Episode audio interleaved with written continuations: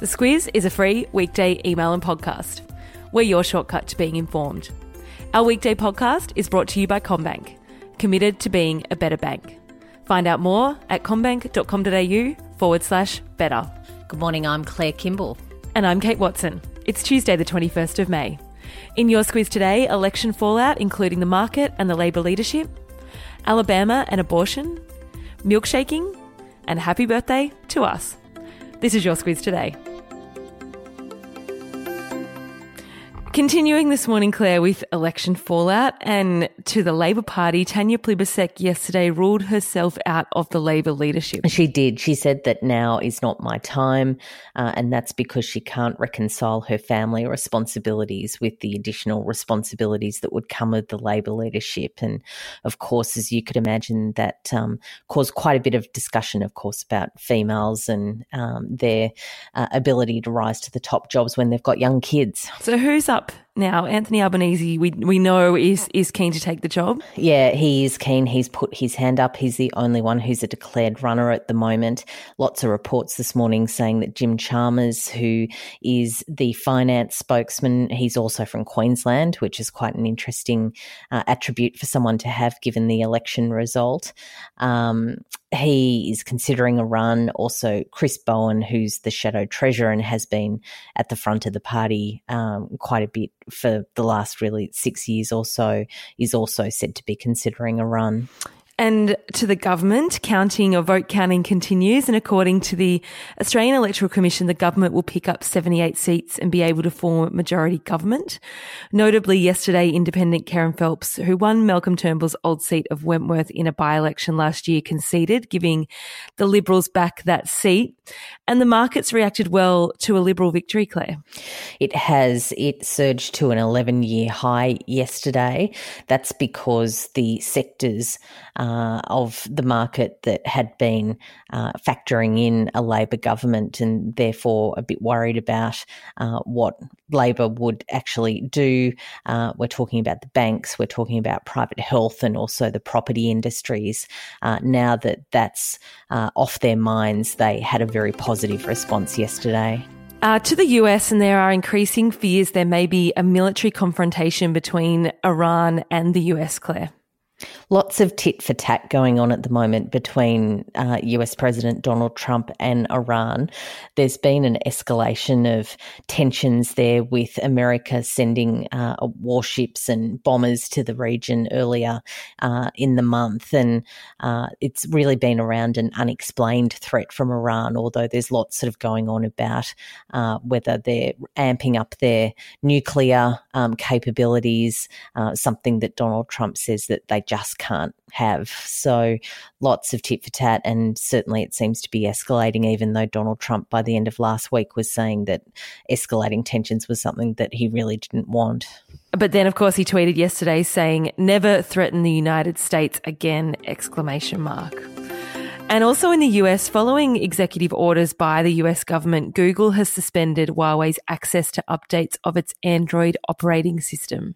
So, this is a thing because Huawei uses Google's uh, Android operating system, and it's the second largest mm. global mm. smartphone producer uh, after Samsung. So, uh, with it not being able to access uh, that operating platform outside China, uh, it means that the phones would lose applications like the Gmail app, um, like Maps, right. like the Play Store, all all of those sorts of things. So it's quite a big thing for Huawei. They're said to be working on their own operating system to develop their own infrastructure that would support uh, applications like that. But yeah, it's uh, again part of this push against Huawei. It's about espionage concerns that the US has uh, about Huawei's links back into China and the Chinese government, and it's just another upping in the stakes in that race.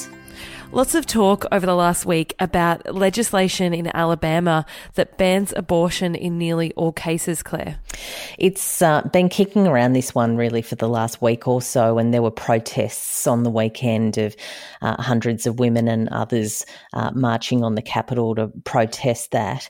Uh, it's not uh, laws that are expected to ever be implemented. That's because there'll be legal challenges all the way through, and that seems to really be uh, what the state government there is looking to do. They want to take a case all the way up to the Supreme Court that would actually end up challenging that uh, Roe versus Wade case that gives women rights to abortions up to 24 weeks. So it's definitely gathering a head of steam over there. It's all about the conservatism of politics, and uh, it's really a clash that's waiting to happen. And you've recommended in the Squiz Today email an episode of The Daily from the New York Times. It's a podcast which gives a good explainer on what's happening. Um, to UK politics and reports are police asked a McDonald's near a venue where Nigel Farage, who's the leader of the Brexit Party, was speaking not to sell milkshakes because of concerns protesters might throw them at him. Milkshaking. Milkshaking. It's a thing. it is a thing. He's, of course, a, a very prominent pro Brexit campaigner. It seems to be uh, security concerns around him with people seeking to humiliate him. So Theresa May's condemned that practice. But yeah, it happened. And yeah, he, um, uh, the pictures are pretty spectacular. Just to be clear, Theresa May has condemned the milkshaking, not the banning of milkshakes oh, being tr- sold at McDonald's a, in the vicinity. That's a very important distinction, correct? Yes. yes. She's, I think, pro milkshake sales, but anti, yeah, milkshaking. Yes. oh boy, some of the things we talk about, hey? Um, rugby league player Cooper Cronk announced yesterday he will retire at the end of the year. He played alongside Billy Slater and Cameron Smith at the Melbourne Storm for years before making the move to Sydney, where he'll retire a rooster.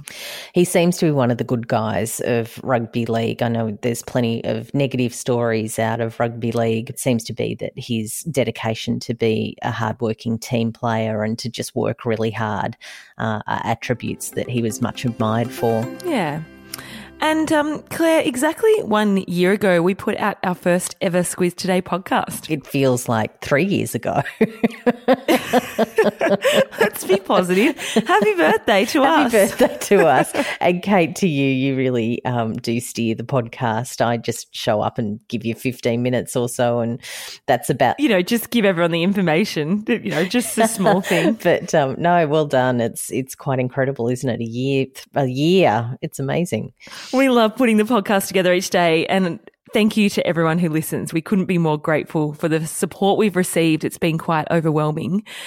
Um, if people wanted to get us something for our birthday while we're while we're here, we have it's very impolite, but yes, yeah, it is. But you know, if you were wondering what we might like, we have a link in your episode notes to a survey that we'd yeah. really like you to complete. It should only take a couple of minutes, um, and we really want to know who you are, why you like it, and given you've been listening for a year, we figure it's about time we had we listened to you to get your feedback on how you could like it even more and um, what you'd like us to do with podcasting more broadly. Yeah, it's always important to get the feedback so that we can improve and uh, do more of the things that you like. So, yeah, we'd really appreciate the feedback. And just to prove how much we want your feedback, if you do complete the survey, you'll go in the draw to win a $100 Woolies voucher.